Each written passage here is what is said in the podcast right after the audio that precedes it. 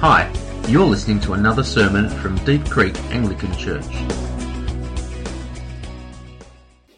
Uh, well, I, I, do warmly welcome you if you are uh, visiting uh, with us this morning. My name's Megan, I'm the senior minister here, and uh, we are looking at the hard parts of this passage, uh, not the lawsuits.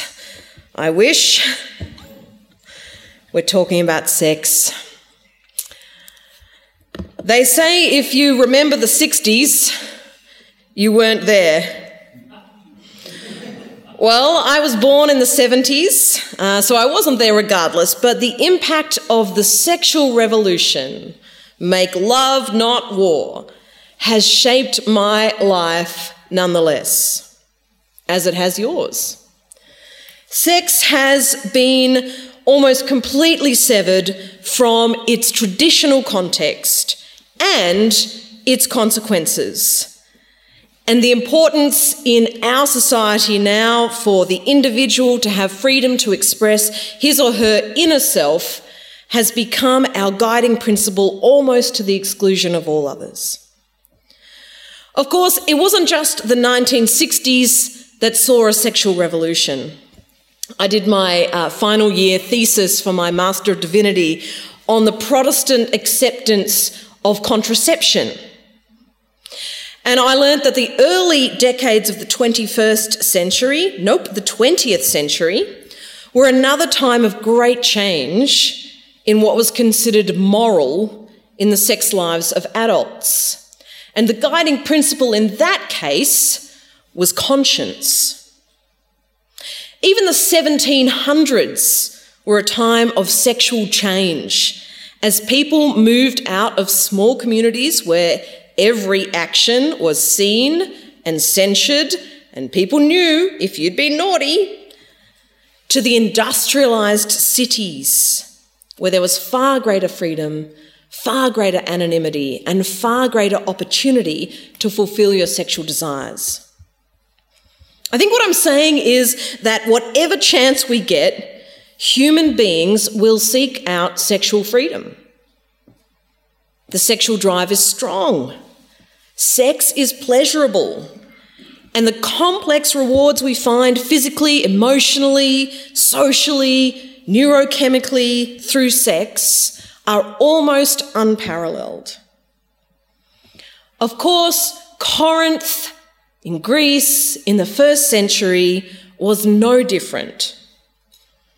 As a port city with a temple to the goddess of love, sex was constantly on the agenda and available. They might not have had signs saying, make love, not war, but they had adopted their own slogans. Outside the church, and inside, some of which had come to Paul's ears.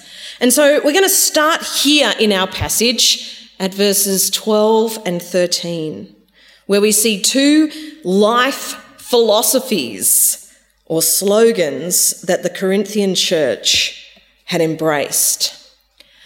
I have the right to do anything, and food for the stomach and the stomach for food, but God will destroy them both.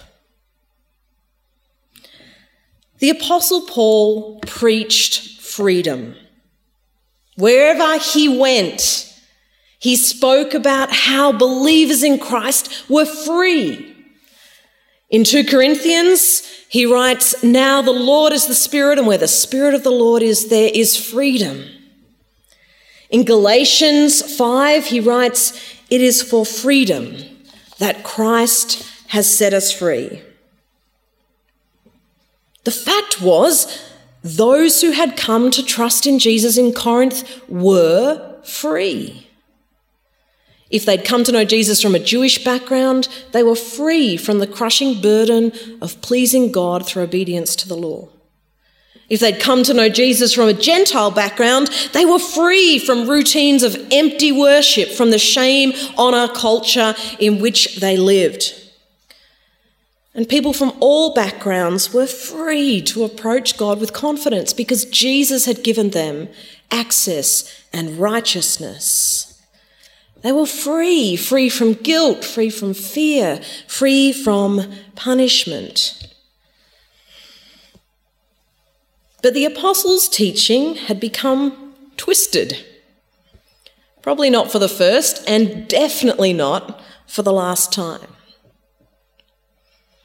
What Paul had taught about freedom had been twisted to become a justification for all kinds of things, including sexual license, sexual freedom. Maybe Paul had even said the phrase, everything is permissible for me, or I have the right to do anything.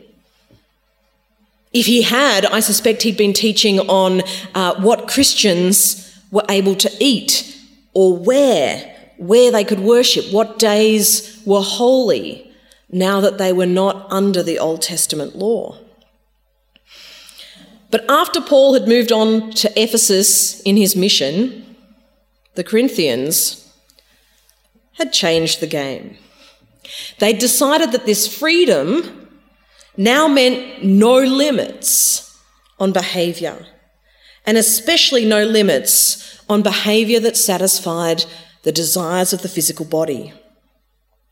The law was dead and gone, freedom reigned.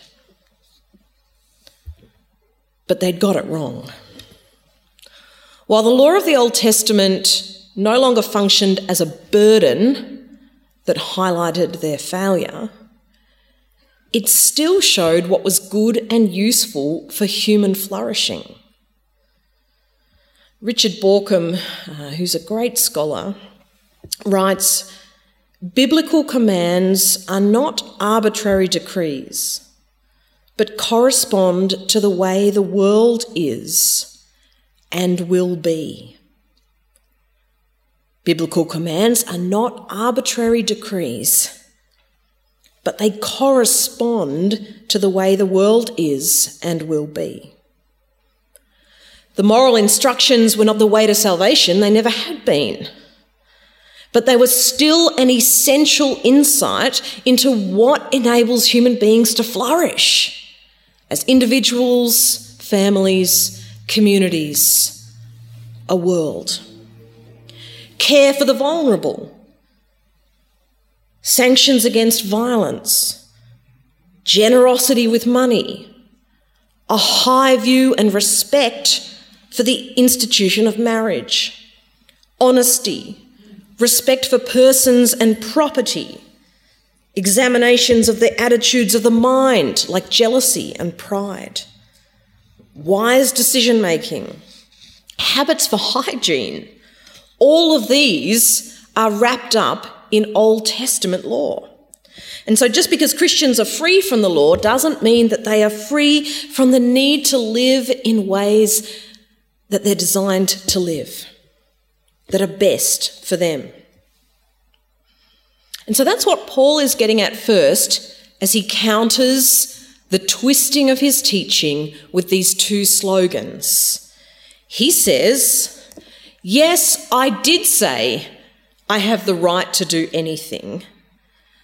But you must know that not everything is good for you.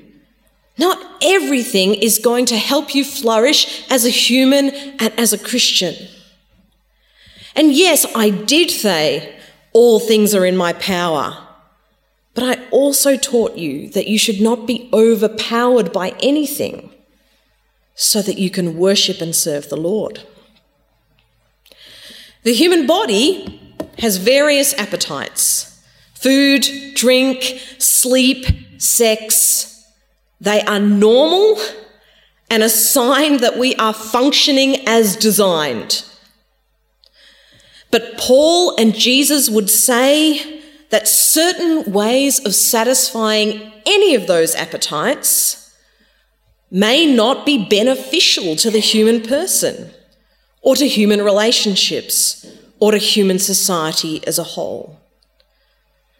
The body cries out for food, but not all food is going to nourish and strengthen us, even if it comes from a drive through and stops the hunger for a bit. So I've heard. The human body wants to avoid pain and anxiety. But long term use of alcohol or prescription painkillers end up causing more damage than they appeared to solve at the start. And the human body experiences sexual desire, sometimes less, sometimes more. But certain things that we do or use to satisfy that desire will lead to damage, disease, relational dysfunction, or addiction. Since Hugh Hefner published the first Playboy magazine in 1957 with Marilyn Monroe as the centerfold, the acceptance, normalization, and lucrative nature of the pornography industry has just reached saturation point. But in the last 10 years, the damage of this highly accessible pornography to individuals and society has become increasingly clear. And I don't mean in the church, everywhere. There's no doubt that pornography, something which from the sexual revolution we said was normal, natural, to be enjoyed without judgment, has mastered us. And big business is cashing in on human sexual desire. Addiction to pornography to the point where a person cannot function sexually outside of the context of pornography, or where the use of their time, including their work time, is controlled by needing to access porn, or where they find themselves searching more and more degrading content that they would have once considered taboo, or where they begin coercing sexual partners to perform acts that are likewise painful or degrading. Over the last two years, an investigation into the largest supplier of online pornographic videos, Pornhub, has found swathes of child sexual exploitation material on their site, as well as videos created through human trafficking practices, or uploaded without the consent of those depicted. No, no, you know it's a real problem when the banks get involved and MasterCard and Visa both realised that the jig was up and they pulled their platforms from, first of all, the uh, providing ways for people to pay for access to the sites, and then only this year, withdrawn use of their services for advertising on the site effectively demonetizing the whole event, which is great. Christians are not immune to either the lure or the damage of pornography. We are all, Christians and non Christians alike, sexual beings. And sexual gratification on demand in private can be very hard to resist. At Deep Creek, we've had some open conversations on this in the past. People have shared their testimony of their challenges, but that was a long time ago. It was before my time, as possibly before your time. And so there's always a need to talk about it, to be open about it, and to find someone to whom you can be accountable. You can talk to me, you can talk to Ben, uh, or you can uh, find ways for me to anonymously refer you to uh, several Christian psychologists I know who are experts on sexual addiction. So, the Apostle Paul has tried to qualify his teaching on freedom. But now he turns to the attitude of the Corinthians to the body. You say food for the stomach and the stomach for food, and God will destroy them both. Jesus had said that nothing that enters a person from the outside can defile them, for it doesn't go into their heart but into their stomach, talking about food laws and purity. The Corinthians, however, had taken that to mean that physical things didn't have an impact on the spiritual. Food, drink, clothes, social norms, even sex were temporary and just physical. They weren't eternal, they weren't spiritual matters. They weren't important in this new age of the Spirit. If food was no longer a spiritual thing and it didn't matter what you ate, then it didn't matter what else you did with your body and its natural appetites. If you were hungry, you ate. If you were thirsty, you drank. If you were tired, you slept. If you were stirred by sexual desire, you found a way to have sex. But unlike Paul's wisdom regarding freedom, don't be mastered by anything, it's not good for you, that's quite palatable. We understand that. We understand that in, uh, as I've said, about pornography. Paul's counter to this idea is radically different to our world. The body, he says, is not meant for sexual immorality, but for the Lord, and the Lord for the body. By his power, God raised the Lord from the dead, and he will raise us also. Do you not know that your bodies are members of Christ himself? You are not your own, you are bought at a price. Honour God with your body. In the West in 2022, we have a very conflicted understanding as to the place of the human body in morality. We know instinctively that a person's body is this sacred space and that coercion uh, or violence against a person, their physical body, is wrong. We spend billions a year on health food, diets, gyms, so I've heard, uh, vitamins, to love our bodies the best way we can. But we're constantly commodifying bodies for advertising, social status, entertainment. And then we're deeply ambivalent about how we inhabit our physicality what the implications of what our body is like might have for who we are, our identity. We have an almost total allegiance to the idea that our identity is about our inner self, something that sort of resides somewhere between here and, and here. And our highest aim is to let that inner world find expression in who we are perceived to be and in what we're given freedom to do.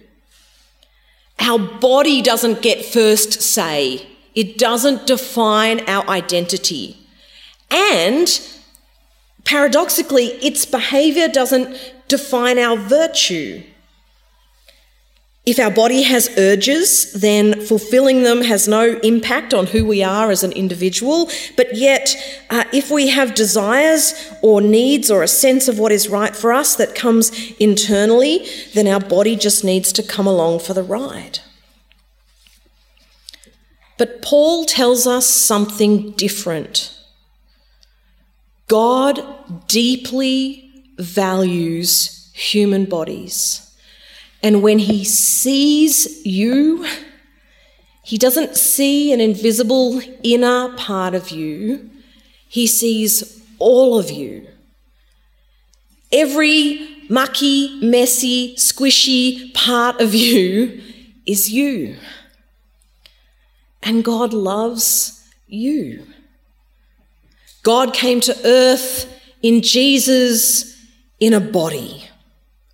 He died in a body. He rose in a body.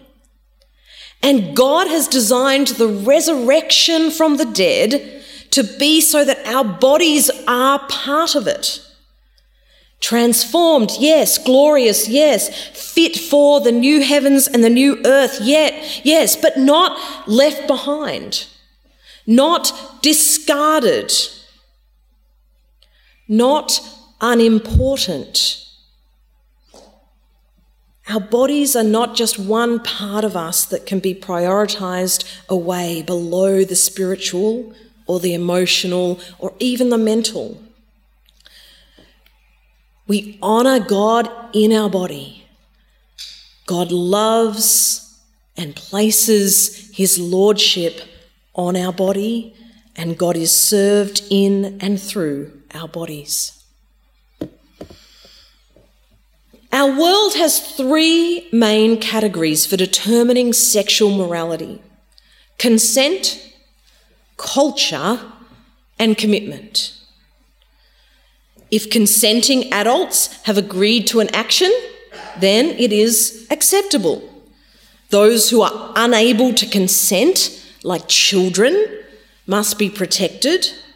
And where consent is not present in a sexual act, that must be prosecuted.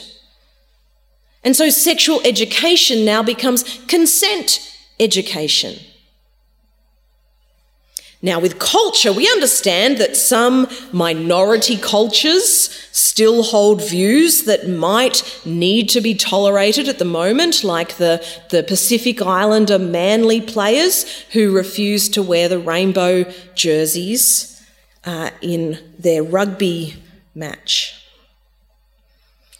But it is really the majority culture that determines what is right and wrong and we are, it is acceptable for us to become less and less tolerant of views that differ from this majority position. And commitment. Sex outside of a committed relationship is fine. We have reached that point in our society since the sexual revolution where that whether it be hookup culture, friends with benefits, is really acceptable. But the breaking of a commitment through cheating or adultery is still frowned upon and even considered morally wrong in some cases. But Paul is now giving us a new category for determining sexual morality. And he says it is embodied holiness.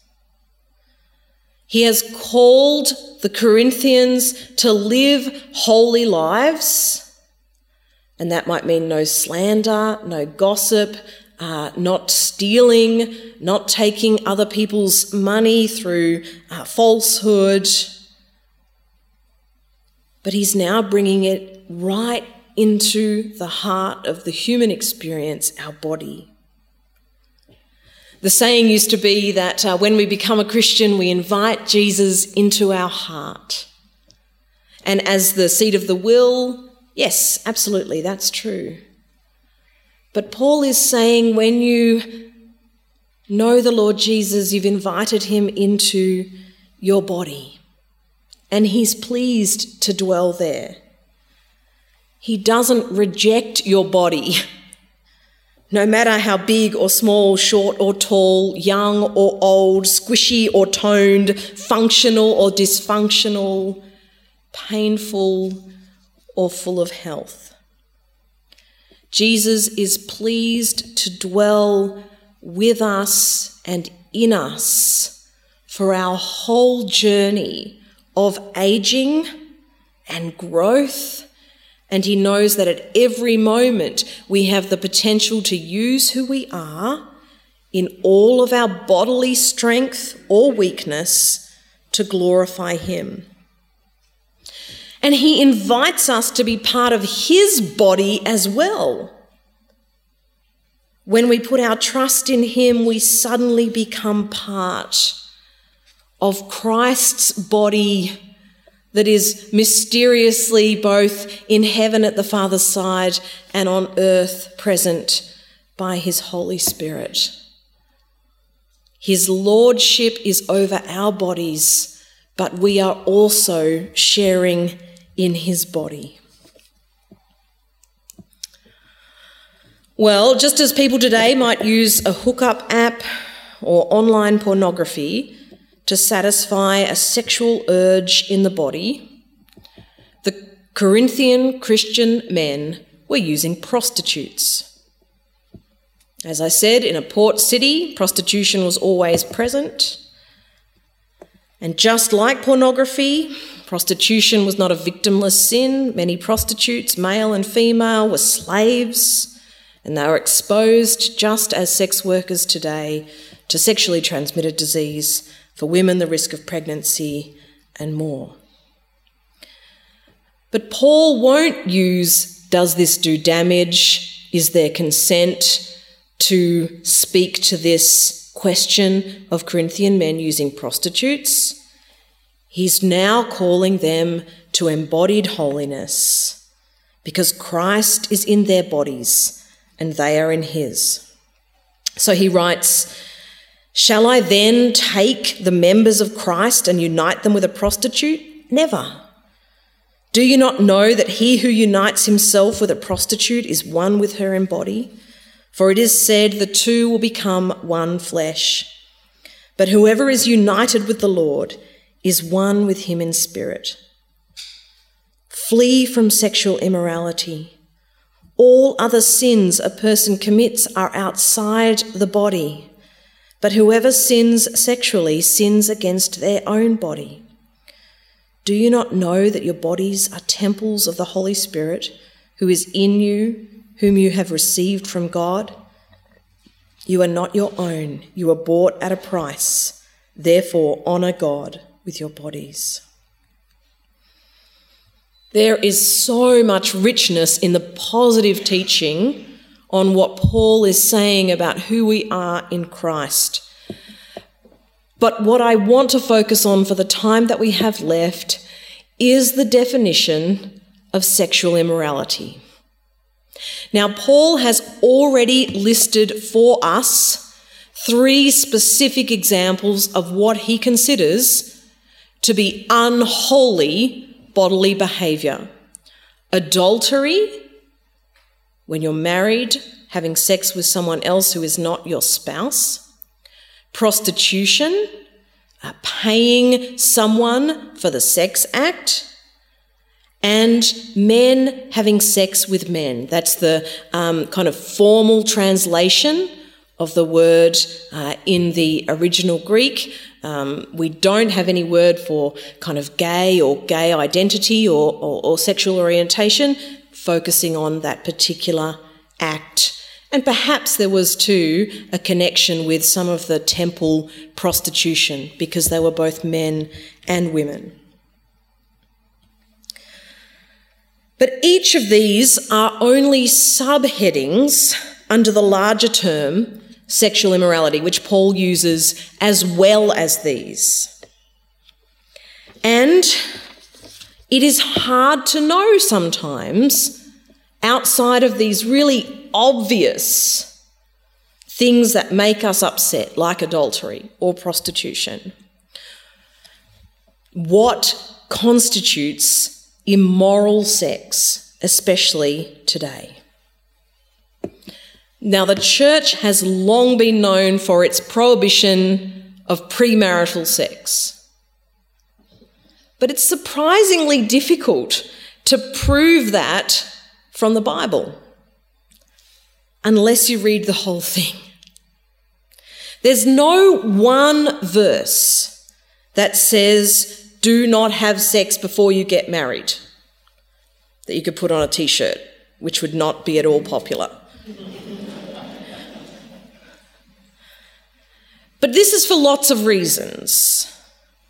One, the culture into which the scriptures were written, almost at every point, assumed that heterosexual marriage was the foundation of society. Two, marriage was different, both in very ancient Old Testament times and in Jesus' times. There was no going out or dating, living together. There was no option.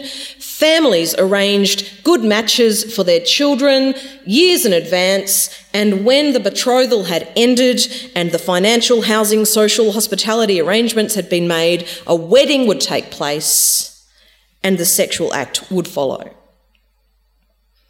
But we know that there was an expectation that no sexual activity would uh, take place outside of the wedding because Deuteronomy 22 talks about a number of situations where there are sanctions or consequences for certain sexual behaviours. So, for example, if a woman was found not to be a virgin on her wedding night, then there was a consequence akin to finding her to be an adulterer.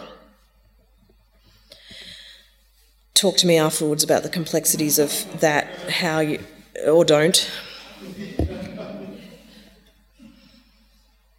But the same chapter in Deuteronomy also says that if a man has sex with an unmarried or unbetrothed woman, then he must marry her.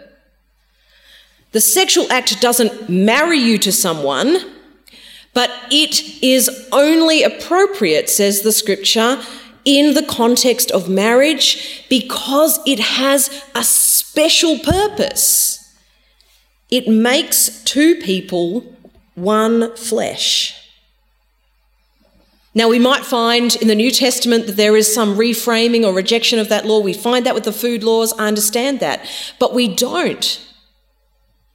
Both Jesus and Paul use the phrase, and Paul did here, one flesh. And it brings the reader right back to the foundational text about human life, Genesis 1 and Genesis 2 where human beings are made in the image of God, male and female, equal to image Him, and then they are made to have ultimately a relationship together where they will become one flesh.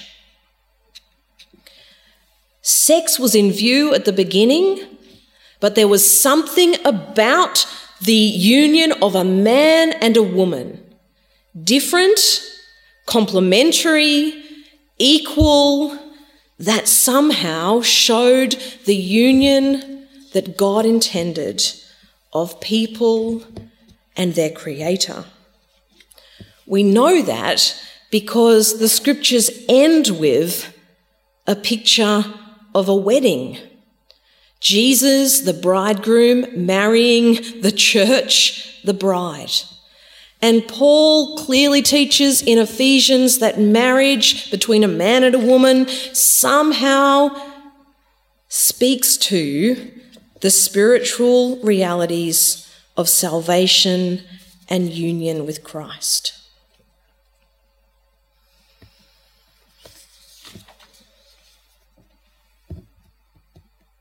But what about homosexuality?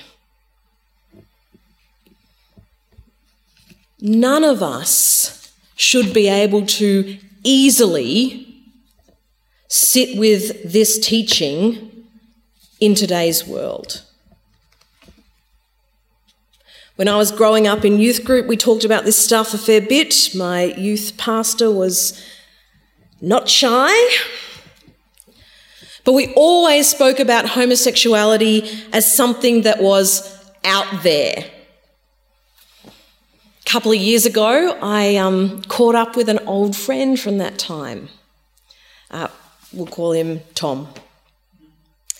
And um, he shared that for that whole time that he was part of the church with me, and he sat under that teaching, and he was told that gay people were out there to be ministered to, he knew he was gay and he had no idea how he could find a place in the church. Uh, when I worked as chaplain at Ivanhoe Girls, some of the most supportive staff for my ministry were gay. They were the closest and kindest and energized out of all the staff for what I was doing. They were my friends, they were my colleagues, and they were help. And in our own congregation, we have same sex attracted people, we have guests, visitors, family members, siblings, children who are gay. So when we read that Paul says men having sex with men is immoral, what do we do?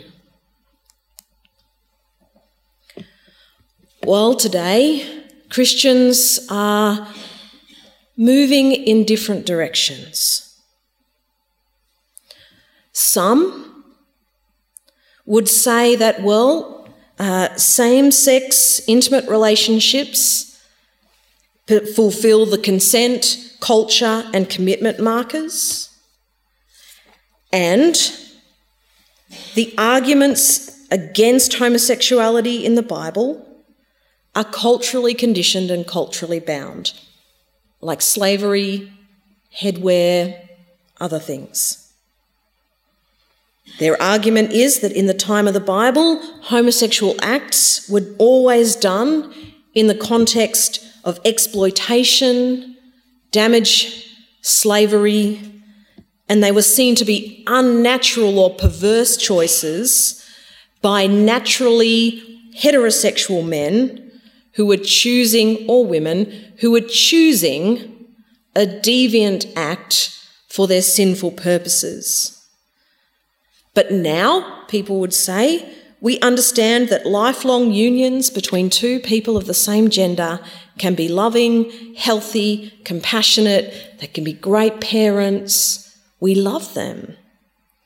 And we understand that for them it doesn't feel like a nat- an unnatural uh, or perverse or deviant choice. And we know that many same sex attracted women and most same sex attracted men will not be able to change their orientation during their lifetime.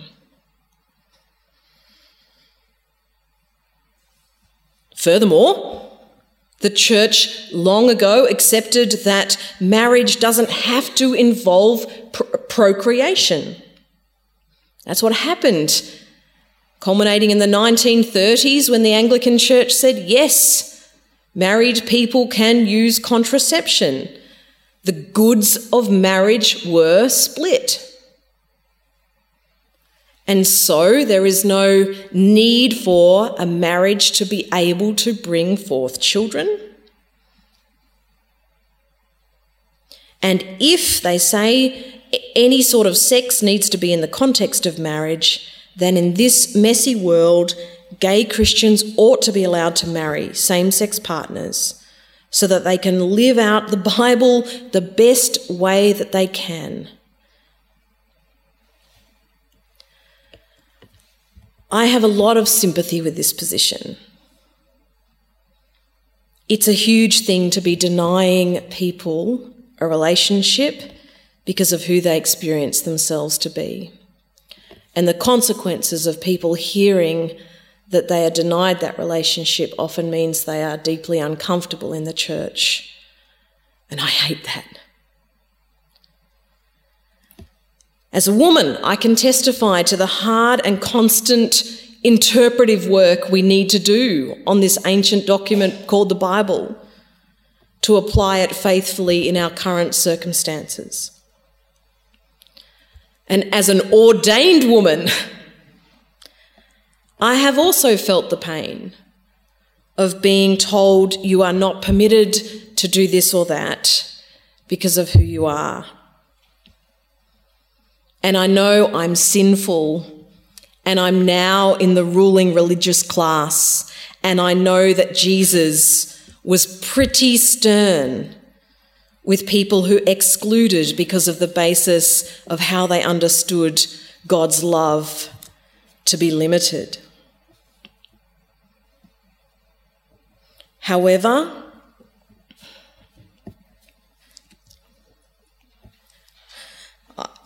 I have not been able to come to a place where I think that same sex marriage fits with the broad intentions of God for the world. Even though there's material in the Bible that says that women shouldn't teach or lead, there is also material in the Bible that says that women were teaching and leading prophesying, having significant influence in the early church or in the Old Testament community. The creation that men and women were made equal and in partnership uh, is actually deeply fundamental to my feminist outlook on the world. The example of Jesus including women speaks to me of a trajectory that has been appropriately followed from the scriptures and that has landed at a place where women have equal positions in society and the church.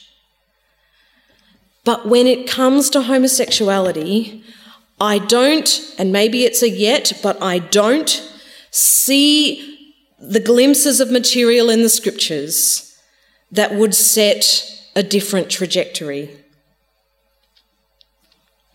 I don't see the uh, alternate points of view, and I see a shape to the whole of the Bible where men and women somehow image the purposes and the unity that God longs to have with humankind.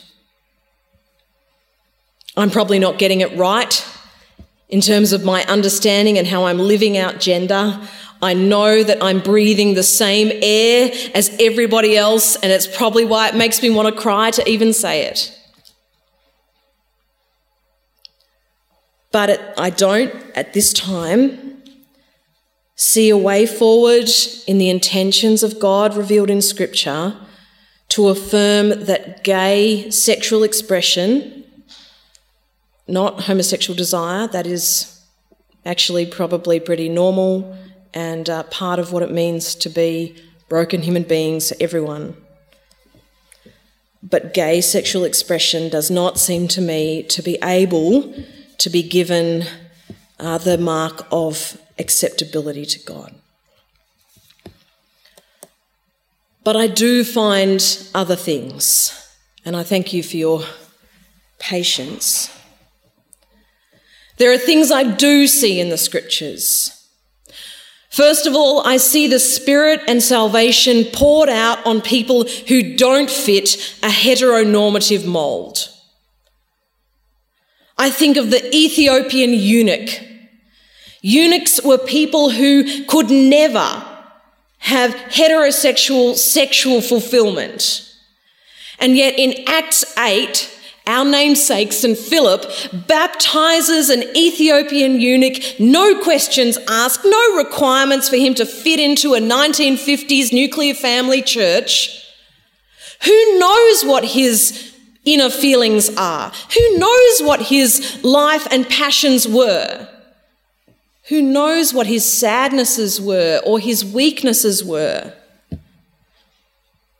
No one had to conform to a particular sexual identity to be able to come to the Lord Jesus. In this absolutely fantastic book, A War of Loves by David Bennett, really recently written, Australian, uh, David Bennett, a gay activist, rejected all Christian things, finds himself the recipient of God's love poured out on him in ways that he cannot deny. He becomes a Christian, joins a church, lives as a partnered gay man for years until he decides that in his reading of Scripture, he cannot, in good conscience, continue to live that way. But God did not reject him at any point. And I marvel at the welcome that he must have found in churches to be able to continue to explore and go deeper and find grace as a man in a same sex relationship, but seeking Jesus. I also see a new and powerful dignity and vocation in singleness and celibacy. Today, we feel that the only human flourishing can come through sexual expression. But Jesus was a single person. Jesus did not express himself in genital sexuality. But the teaching of the Bible is that he was truly and fully human. And that he showed us what it was like to be a human being in community, full of close friends, living life in the service of God. I find a call to all people to put our bodily desires at the service of Christ. Doesn't matter whether you want to gossip. Doesn't matter whether you want to, whatever it is. Doesn't matter whether you want to commit adultery. Doesn't matter whether you are a heterosexual person tempted to premarital sex. The call is to all people to put our bodily desires at the service of Christ. Another amazing book is called Washed and Waiting by Wesley Hill, another same sex attracted man who has chosen the path of celibacy.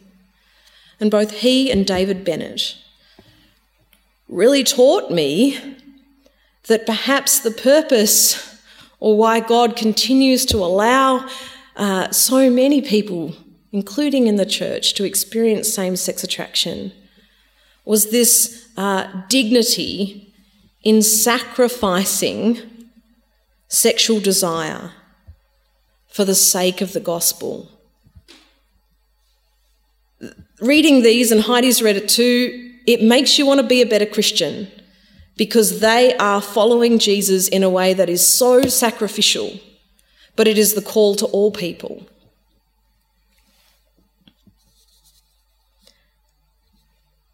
And finally, I see a Jesus of grace and fresh starts. As the crowd gathered around the woman caught in adultery, Jesus said these things that really shape who we ought to be as a church. He said, Let he who is without sin cast the first stone. He said, Has no one condemned you? Well, neither do I condemn you.